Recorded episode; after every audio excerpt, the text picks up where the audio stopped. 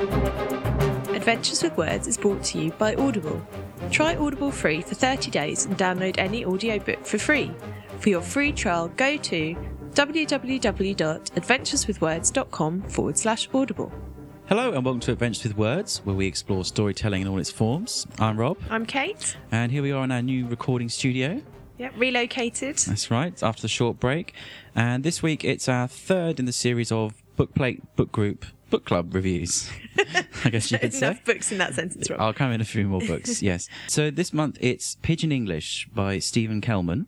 Yeah, this was a uh, Man Booker nominee last year, and it made the shortlist, uh, but obviously didn't win eventually. That was Julian Barnes with uh, Sense of an Ending. Uh, but we were intrigued to see what something else that was Booker nominated might hold for us. Yes, this was actually my idea to read this one, and I should probably apologise then because I think it's safe to say well, the three people that we know who've read it weren't the most impressed by it.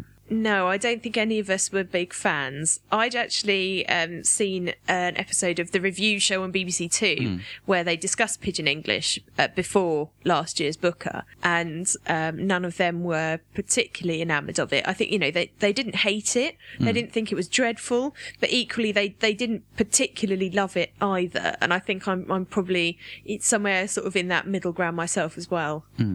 Well, you read the you actually read the book. I listened to the audiobook, so both sort of come at it different ways. Yeah. Why don't you give us a brief synopsis and then we'll we'll get started. Okay.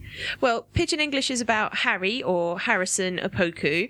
He's moved to London from Ghana with his mum and his older sister Lydia, and they've left their dad, their baby sister Agnes, and I think their grandma back in Ghana. They seem to have moved for, I think, just kind of economic reasons. And so it's basically following Harrison around. It's a first person narrator, um, and he's telling us what it's like to live in his estate. Um, he talks about the local gang um, and the, the kind of things that they do. And it actually starts with Harrison and his friend at the scene of a stabbing, uh, a chucking uh, outside Chicken Joe's. And Harrison's saying, you know, he didn't even do anything. They they just chucked him for his Chicken Joe's. Hmm. And then it kind of follows that. And he and his friend become like detectives trying to find out what happened to the dead boy, who it was who killed him. And then in between that, it's also him going to school, his relationship with his sister, and kind of gradually little clues that he might miss, but we probably don't, as to who the killer of the the dead boy might have been. Now, I had about sort of three issues, three sort of problems with this book, um, Right. Amongst, amongst the other things. so you said it's a first-person Yeah. narration. Well, I had a bit of a problem with the narration. Okay. I also had a problem with the quite now infamous talking pigeon. Yeah. And the third point was my problem with the ending, which I think we are going to have to spoil. So if you haven't Yeah. read the book, you might want to go away. Look away now. Go, yeah. So you said it's a first-person narration. Yeah. It's um, Harrison, the main character, actually talking to us. Now he's in year seven. So he's what, 11, 12? Uh, Eleven or twelve. Yeah. Just started secondary Uh, I think there's yeah. a bit where he's he shows us some French he's learned, where he says "J'ai onze." Oh, so he's eleven yeah, at this point. Right. Well, I never really connected with Harrison. I never found his narration particularly convincing. I have to say. No, I didn't either. I agree with you on that one. I think uh, through through my job, I mean, I've I'm sort of working with people that age all the time. Yeah, you're, you're around them all the time. You hear how they they talk, don't you? Yeah, I think taking into account that Harrison is obviously supposed to be, I think he's supposed to be a bit more naive. Yeah, I think so. yeah. Um, and a, a bit less worldly wise. I think even when you take that into account, I still wasn't completely convinced by him as someone in year seven. I think he does speak obviously in a in a kind of Ghanaian dialect, which is perhaps partly why it's called pidgin English. But then again, the Ghanaian dialect words he uses are actually quite limited. Mm.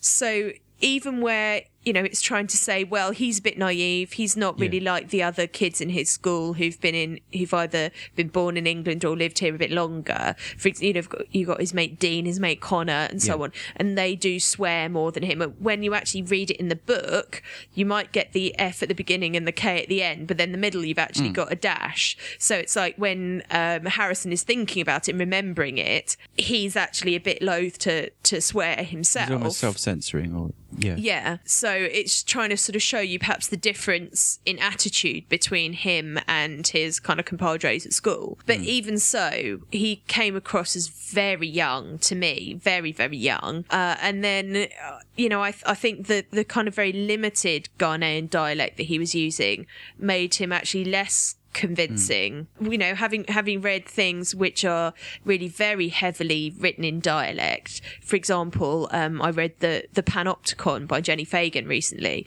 and that's a similar kind of idea where you've got a 15 year old girl and she's actually a, a young offender Right. but that's almost written exclusively in a kind of scottish dialect. And then when you get people who aren't scottish it goes into their kind of dialect. When I went into, into this, I almost chose the audio book as a cheat because, for example, if you read Train Spotting, you you read it slower. yeah You are sort of interpreting it, and I Mm-hmm. was expecting a book called Pigeon English. When I knew with a character from Africa, Yep. I could cheat and have the person read it out to me. But Yeah. his English is almost spot on at times. Yeah, I do. I think yeah, occasionally he kind of misuses a word or or kind of uses it in the wrong tense or the wrong form, and then he says as way just to, as a kind of emphasis thing, which I guess is like you know I swear like seriously. yeah. Or he he says hutious, which kind of means scary, and it's like one or two other things, but that, that's about it really. Hmm. And I mean, when I, I was trying to tot up how much time it actually took me to read it, I, it took me a long time to actually get going on it. But in terms of how much time I actually spent reading it, I think it's probably about three and a half hours in total. Yeah. Which, admittedly, I'm a quite quick reader, but even so, it's not a thin book. No, it's in 300 pages, I think. Yeah, but it yeah, it really it really didn't take me very long at all. Was I think your audio audiobook was about eight hours Yeah. worth, wasn't it? I mean, there were moments where I did find it quite funny. I mean, I was Yeah. once a teenage boy. Yeah. and we did, we were slightly obsessed with what trainers we were wearing. And I suppose these days it's it's mobile phones, but Mm-hmm. I didn't. It never quite clicked. No, I mean, I think you're right. There were some bits that were quite funny. There were some parts that were quite endearing. Yeah. And sort of where he's messing about with his friends and I don't know, they're talking about bogeys or kissing or whatever it is. And they're kind of making up games. It's hmm. quite funny. Also, I think I, I did quite like his relationship with his older sister. I thought that was, that was actually quite well observed and quite sort of sweet where they're, they're arguing with each other and calling each other names and so on. And there's a bit after quite a traumatic episode where he thinks that her hair looks really nice, but he says, you know, you can't be nice to a, a girl, Oh, no. otherwise they'll think you love them too much. yeah. So he has to mm. take the mickey out of it, kind of. So yeah, I mean, I thought I, I did quite like those kind of friend to friend and brother sister relationships. Those were quite sort of sweet. But yeah, as you say, overall, I don't think he was especially convincing as as a hmm. character the way that he was written. And for a first person narration, if you if you if that never quite connects, you, you know you're in trouble. Really. Hmm. You've got to believe the character. You've got to believe the per- in the person who's speaking to you if it is first person. And yeah, I thought I thought it wasn't hundred percent convincing. And another character that you possibly might not have believed in is the pigeon. Oh, the talking pigeon. Yes, the talking pigeon. What on earth was that about? Well, it appears in italics to start off with. Yeah. So perhaps you're not quite sure what it is to begin with, but it becomes pretty evident that it is the well, I, talking I pigeon. think by by the end of the first talking pigeon section, the beginning of it sort of says, um, "I'm here, seven stories up, looking down," and it it sort of seems almost like kind of godlike. Well, I did think it was God, and then you obviously realise it's not And they- at the at the end of that Yeah. paragraph, he says, "And yeah, I'm straining my straining out my last minute." I thought, mm, that's a nice, attractive image. Pigeon doing a poo. Oh, and there's plenty more of that. Ugh. why? Why? Why pick a pigeon though? I think I like. I quite like the idea of there being something there watching over him. And I know, obviously, if you've ever been to London or well, basically any city hmm. in Britain, pigeons are omnipresent. They are everywhere but I think that the British preconception of a pigeon is probably something that's quite dirty, Um, They're considered a pest. annoying, a pest, mm. exactly. Which is which is then quite strange to choose that as a as a kind of I don't know. It was almost like a spirit guide or something, wasn't it? Yes, and sort of he he wants to have one as as his pet. Yeah. which says he's got a kind of connection with them. But Yeah. I honestly haven't a clue. I I sometimes think he's just chosen the term pigeon English and sort of worked backwards with it. Yeah. Well, I mean, it's a good title, isn't it? But then, But it- it- do you really want a talking pigeon in your novel? Well, I wonder how on earth. Well, I mean, the rest of it is idea.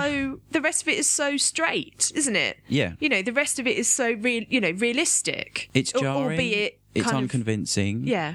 It totally. I don't think I'd have such a strong reaction against this book if it if that wasn't had been in it. It, it was just totally bizarre. I just do not understand that choice. I really don't. It's very odd. I kind of think, why did someone at Bloomsbury not say something?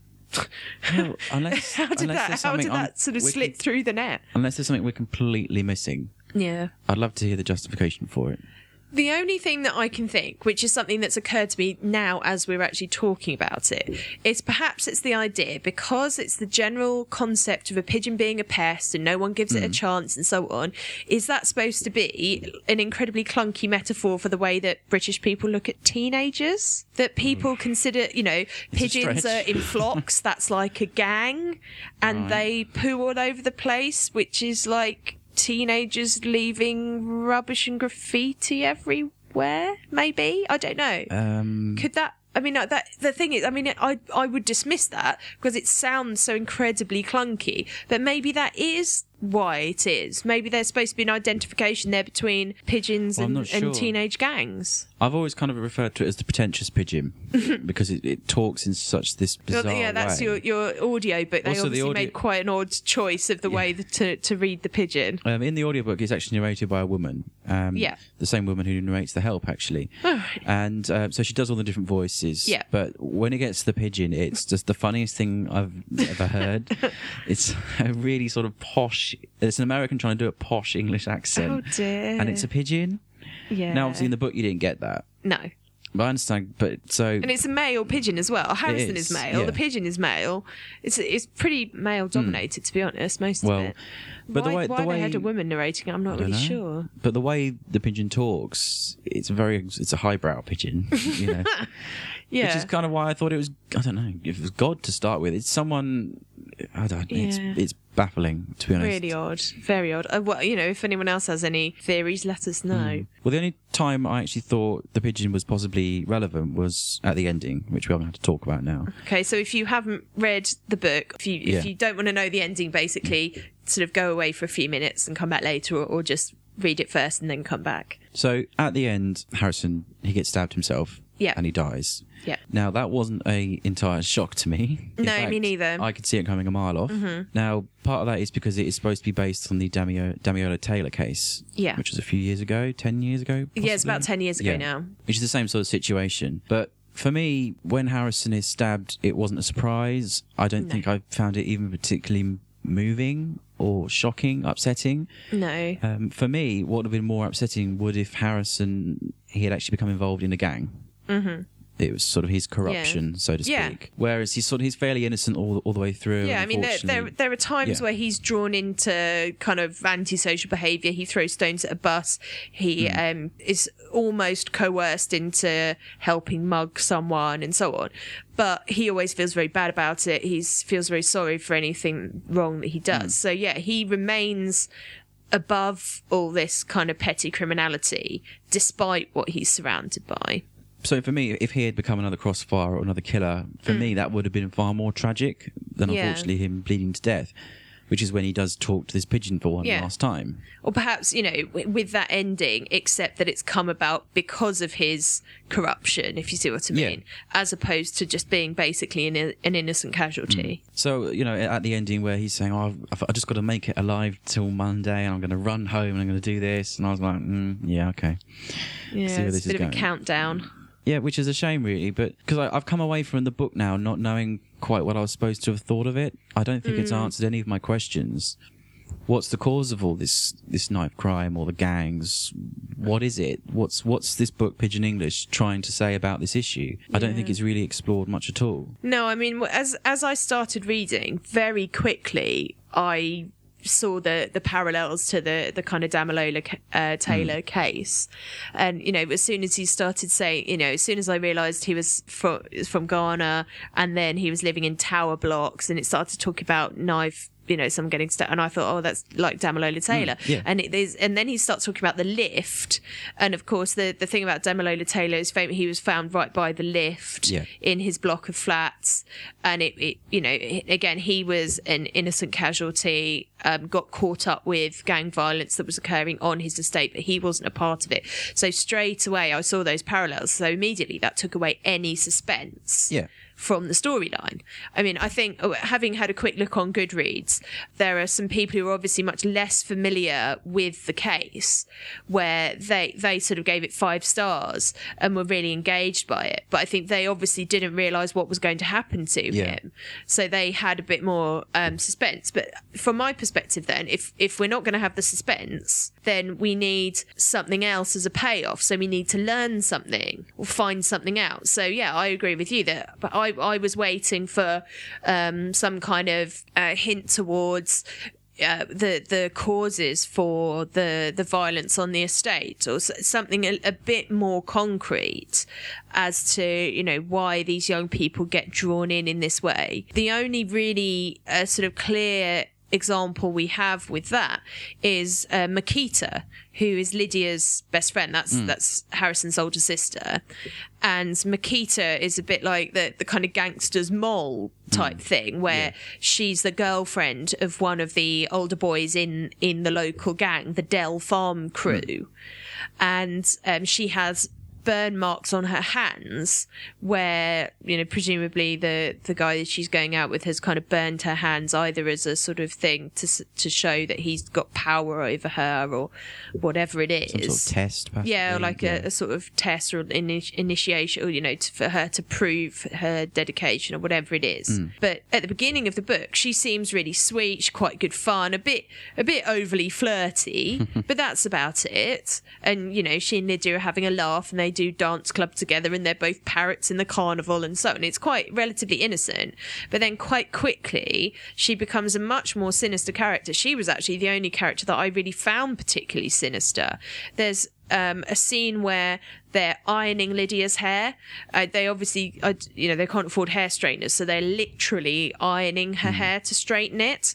And um, we already know that Lydia is in some way involved in covering something up with Miquita, and Miquita threatens her with the uh, the hot iron. I found that a bit quite. That's the bit that actually got to me. Yeah, it's quite disturbing. Actually, you- as you know, it's the only only bit in the book which I really did find disturbing. It took me by surprise. Yeah. Also, and there's another moment where she's fighting with a girl at school. Yeah. It's getting quite vicious, and then you realise that she, she's basically lining this girl up to throw her through a window. Yeah.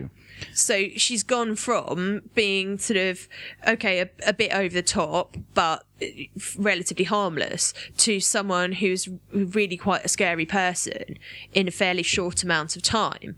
And so you you know this is sort of showing how she's suddenly been drawn in, presumably starting from a, a just a kind of boyfriend girlfriend relationship, but then she's had to sort of promise to stick by him. So it's through what initially was a, a sort of innocent, relatively innocent relationship, has then become a gang member essentially. Hmm. So you know that's that's the only time where you really get a sense of it could be very easy to slip from a friendship into something a lot more dangerous than that. So if the whole book had been about that, I would actually have gone away with it a whole, you know, a totally different opinion. Yeah, I mean, it would. I would have quite liked to hmm. see, to find out a bit more about what it was that made Miquita change in that way. But she's sort of on the fringe, a sort of Yeah. a side character.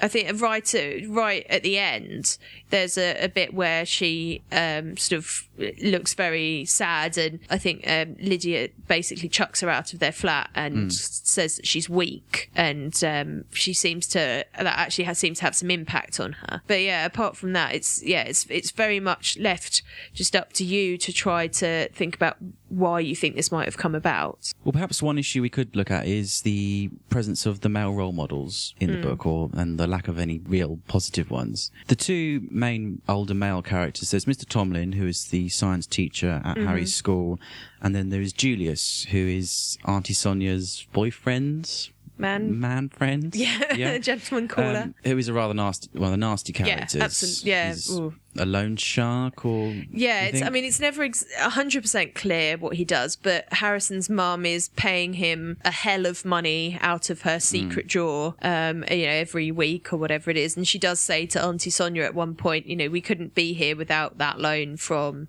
Julius. And he has a persuader, which is a baseball the baseball bat, yeah, the persuader, which um, Auntie Sonia at one point when they're visiting her has to go and wash like a dog. He, it, Like Harrison describes it as if it's like his pet. so he's not the creepy. most positive of role models. No, and I mean uh, Harrison's mum's quite negative about him at one point because Harrison says something about wanting to have a big ring like Julius, Hmm. and um, Harrison's mum says only bogers wear those, which Yeah, is obviously bling, not good. Yeah. yeah.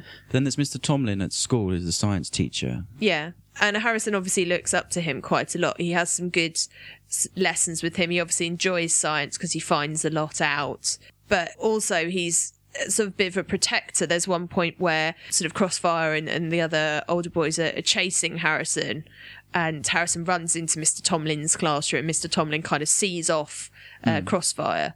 So he acts as like a bit of a, a, a protective figure as well. So Harry only speaks to his dad over the phone. Yeah. He's still back home in Ghana. So he's really being brought up with by his mum and his aunts. Mm. So do we think, is that possibly one of the reasons that explains behind this book? Are, are we sure? Or Well, I don't know. Perhaps it is. Perhaps it's also kind of a comment on on single person families, and well, at least single person families where the the parents aren't addressing the issues around them. I mean, um, Harrison's mum doesn't obviously doesn't want him to associate with um, the the sort of naughty boys on the estate, and the the one where she catches him throwing stones at the bus, she uh, absolutely uh, sort of rips it out of him and and really yells at him in public. You know, he he gets into big trouble, but she doesn't really address anything else that's going on. She ignores it. There's a point where um, she and Auntie Sonia are talking about the fact that she's been called a fuzzy wuzzy, and when Harrison asks what that is, she doesn't explain to him anything about racism. She uh, makes up an excuse that it's it's to do with the sound her shoes make on the lino floor Yeah. at work. so in a way, he's he's quite sheltered. Yeah, and not not just because he's an immigrant, also because of the way that his mum is treating him as well. And then that only really leaves you with the the kind of blokes and and young men hanging around the estate. You've got Takeaway Terry, who's just a serial thief basically, and will just steal anything from anyone at any time. He was quite a funny character. Yeah, he's he's quite funny, and And he's you know dog, as as considering he's like a career criminal, he's quite sort of endearing. Um, yeah, which is kind of an odd thing in itself. Yeah. But I guess the thing is, we're seeing it through Harrison's eyes, and he's he's completely non-judgmental, isn't Hmm. he? At one point, um, one of his mates at school says that he's seen uh, one of the boys from the gang. and He saw him stab the dead boy, um, and he he uses his real name rather than his nickname. And Harrison's just trying to think maybe he knows someone else with that name, so that it isn't the boy in the gang Yeah. he can't bear to think badly of anyone. So perhaps that's part of it as well. That we are we are seeing these people through his eyes. You know, even Julius doesn't come off too badly from Oh, Harrison's no. point of view. He's basically just a well, he's a thug.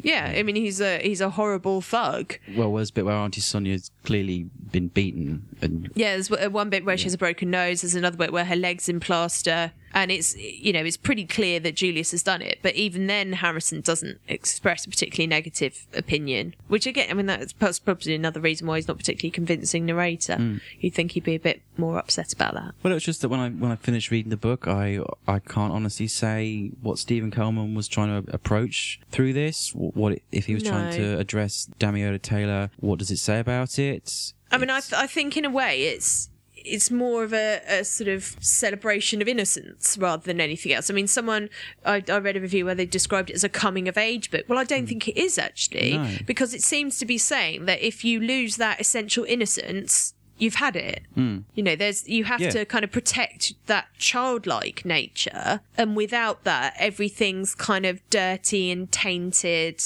So actually, it's not about growing up; it's about avoiding it, Yeah. if anything. And then, I mean, if if it's a, a kind of celebration of Damilola Taylor's life and a, a commemoration, I'm not sure that it's actually saying anything particularly positive about the people around him. no, Um, I'm not. he doesn't sure. get justice at the end. No, that you know, there's there's no sort of justice for him. It doesn't uh, kind of show anything particularly, con- you know, to, to be condemned. There's no moment where you can try say and avoid Yeah, there's no having this happen to someone else. you can't say, you can't pick a moment and say that's where it went wrong. No. there's nothing. I don't know what I've learned from reading that. No, and I think perhaps it actually needed a bit more judgment, if anything. Hmm. I mean, I'm not, I'm not necessarily asking for a moral at the end, but I think having a, a narrator who is so innocent and so naive means it's almost quite hard to tell if there is anything to be learned at all. Yeah. Because obviously he doesn't learn. He is an innocent victim, but he's a victim. Mm. And, it, you know, even though they've had the word dead carved into their door with a knife, he still potters off to school and he's happy and it's all fine and he wins a race and all of mm-hmm. this. And he annoys his mate Jordan by not letting him play with his remote control car, even though he knows Jordan's got a knife. Mm. And Yeah. it, it just seems all it doesn't yeah where is it going what are we supposed to get out of reading it it's it's quite unusual to have a book where at the end of it you just feel a bit cast adrift Yeah, I think to myself, well, those eight hours, what have I, what have I learned? What have, Yeah. what have I got from it? I, I, I couldn't tell you what the message behind that book was, or just that had an annoying pigeon in it. Mm. it's a bit it's a shame really for for the legacy of this real boy Yes, I wish it had So, nothing to do yeah. with Damilola Taylor. yeah i yeah i think i probably feel the same i i think it, you know in, if this was an attempt to do him justice i'm i'm not sure it think it's- succeeded it's which is all, no. yeah it's a bit of a shame what do you think this says about last year's booker shortlist though Well, we've read The Sisters Brothers. Yeah, which I Which think we, we list. both really enjoyed. That was compared to this. That was that was fantastic. Yeah. yeah. Um, I haven't read Julian Barnes, so I don't know. That was obviously the winner. I'm baffled as to how this got on the list. I mean, I know obviously we, we've spoken before about the, the, the kind of controversy Mm. last year where Stella Rimington openly openly talked about the idea of, of looking for readability. And There were moments in this where I thought it was very well written. There were certain there, yeah, there were there were sections of it which I really enjoyed. There was there Hmm. was a, the occasional piece of really lovely imagery. Problem was it, it coming out of Harry's mouth as it was didn't Mm. quite fit. It was quite jarring. Yeah, There were some really beautiful sentences, but then you kind of think to yourself, well, a 11 year old boy wouldn't talk like that. and I don't know. I think this is this is possibly the reason why that phrase readability was so unpopular with Hmm. some people because it is easy, isn't it? Yeah. It is an easy read compared to what you might expect. And yet also quite unsatisfying actually. It's very unsatisfying. The story itself isn't what I exactly call groundbreaking. no. But I mean, t- for me to be on the Booker list, it has to be, you know, it's probably very well written, or there's got to be something about it that is unique and different, Hmm. It's and that should be celebrated and exceptional. There's nothing there for me. No. Well, an unusually negative response from both of us for that book, but uh, hopefully we'll have something a bit more positive for you next time. Um, if you've got any opinions, um, agreeing or completely disagreeing with us, please feel free to get in touch. There's a variety of ways you can do that. We're on Twitter at Word Adventures. We've got our website, adventureswithwords.com. Uh, like our page on Facebook. And we've also got now a book group on Goodreads where you can look at some of the things that we've been reading and share your comments. I've been Kate. I've been Rob. Thanks for listening. Adventures with Words is brought to you by Audible. Try Audible free for 30 days and download any audiobook for free. For your free trial, go to www.adventureswithwords.com forward slash audible.